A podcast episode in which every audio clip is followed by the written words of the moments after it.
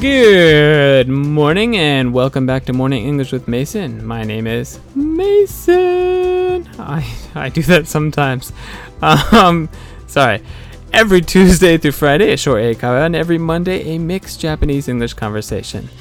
Don't forget to head over to our website. We do have one of those. It's www.morningenglish.co, not .com, .co. And you can ask me questions directly there, or get morning English notes, or just see what's going on. Today, grab your cup of coffee because we are going to talk about. Ooh, this is uh, kind of a sad topic. Bird's stomach too full of plastic to eat. Yeah. Let's get into that story.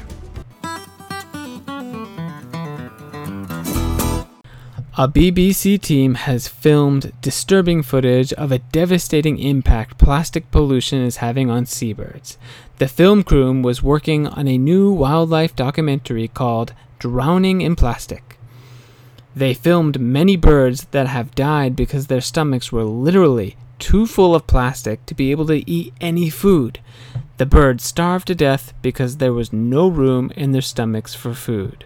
All right, welcome back. Ooh, that was uh, that's a gruesome. That's a pretty ah not easy story to to really talk about. So, uh, let's as always go over the gist, go over the meaning, so you kind of have an idea of what's going on. Um, it's always good to do that first, and then we will go into the details of the words. All right, so today's story is basically very simple. There are birds who eat too much plastic and they are so full of plastic that they cannot eat food and they are dying. Their stomachs are so full of plastic, they are dying. That's what it's all about. So, uh, let's go over some of the vocabulary words. Uh, disturbing footage. Disturbing footage. So, disturbing means it causes worry it makes you kind of panic. It makes you not feel good. It makes you feel uncomfortable. Uh, footage is video or like a scene, um, uh, a picture maybe. Uh, a lot of times in Japan, you don't get disturbing footage on TV because the police are really good with their blue tarps. They, they, even if you're in real life, like I've seen, I've been on a train that's accidentally hit somebody and uh, I don't know how the person, if the person was alive, or the person was dead, or uh, what happened. I was there on the train while they took the person away, but I don't know anything about the person because they cover it from all angles with blue tarps, so you don't get these disturbing footages. But you know what? In other countries, police don't do that. Um, it's usually not that many police, and uh, then when you know the news gets their hands on it they might say, hey, be careful, this footage is quite disturbing. If you're a younger audience, please look away. And they'll actually show like dead people on TV in the news. Ooh. Yeah, so this is disturbing footage. Devastating. Devastating. Devastating. Uh, really damaging. Really destructive. Really bad. Uh, so this is uh, devastating is something you use to really just say really. Um, but you use it with like damaging or destructive or just something that's really bad, like a devastating blow or a devastating loss. Uh, losing in, let's say, the Olympics, a devastating loss. You think they were going to win, and then all of a sudden, I don't know, maybe a bike ran into them, or they got a cramp and they couldn't do it, or they just stopped because uh, who knows why. But it was a devastating loss. Uh, so a really bad loss. It was so bad, and I was so sad. I wasn't. Anyways, moving on. Next word: wildlife documentary. So two good words in here. Wildlife. So wildlife are animals in nature. So not your cat at home, not your dog at home, but if uh, your cat and dog were out in the wild, not in the park, like in a forest, and they were hunting and they were gathering. So usually, you know, like uh, deers or boar. Uh, those are wild animals or wildlife. A documentary is a type of movie, so it's usually based on facts or interviews. It's like a, a really in depth news um, about the wildlife. And my favorite word this is the best word coming up literally. Uh, we can use it quite a bit. I use it quite a bit, literally. Uh, literally means actually. It means hard to believe. You use it when it's hard to believe, um, but you're not lying. This is not an exaggeration.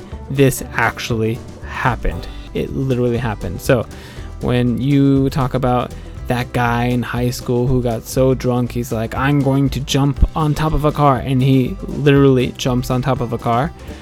It's really hard to believe that he jumps on top of the car, but he actually did it. He literally jumped on top of a car. Um, true story. A guy really did that. Um, it was a small car, for you know, on his his part. It wasn't that big of a car. I could probably do it if I practiced. He didn't practice though, and he was drinking, so I guess it was impressive. All right, and uh, so my opinions of this. I think I made it very obvious. Uh, plastic pollution is a huge problem, and it's I don't know how anyone's going to fix it. It sounds just like a really, really devastating and huge problem, and beyond the reach of what one country or just single people can do. Um, I don't see how they're going to fix it at all. Uh, call me a pessimist because I do not see this ending well. So, um, I don't know. What do you think? There are people who are trying to make a good change and uh, start a cause. The most recent uh, change was the stop sucking. Stop sucking. And the whole idea of stop sucking is to stop plastic. And by doing that, they mean stop sucking like through a straw. You take a straw and you suck through it um, they want you to stop sucking because when you stop sucking through a straw, not only are you saving the straw, which is plastic, but you're also noticing that uh, you're using a plastic cup. So they're trying to get people to notice this more. And uh, Starbucks took notice and they said that they will be getting rid of, uh, getting rid of using straws, at least plastic straws, by the year 2020. So good on that. Uh, hopefully, this will work. Uh, straws are not the end of it. Uh, of course, you have to go to uh, plastic cups and other things as well. I know I'm not that good at that, so I'll try my best to cut down on plastic as well. Um, I'd like to hear what you think. Do you think the uh, stop sucking is a good idea? You can find more information about that on uh, the today's blog. All right, moving on to today's morning English phrase.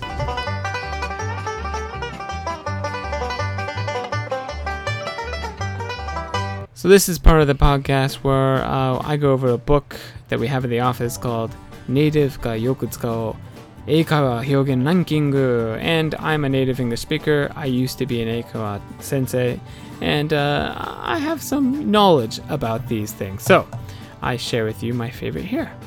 Today's morning English phrase is rule out. Rule out.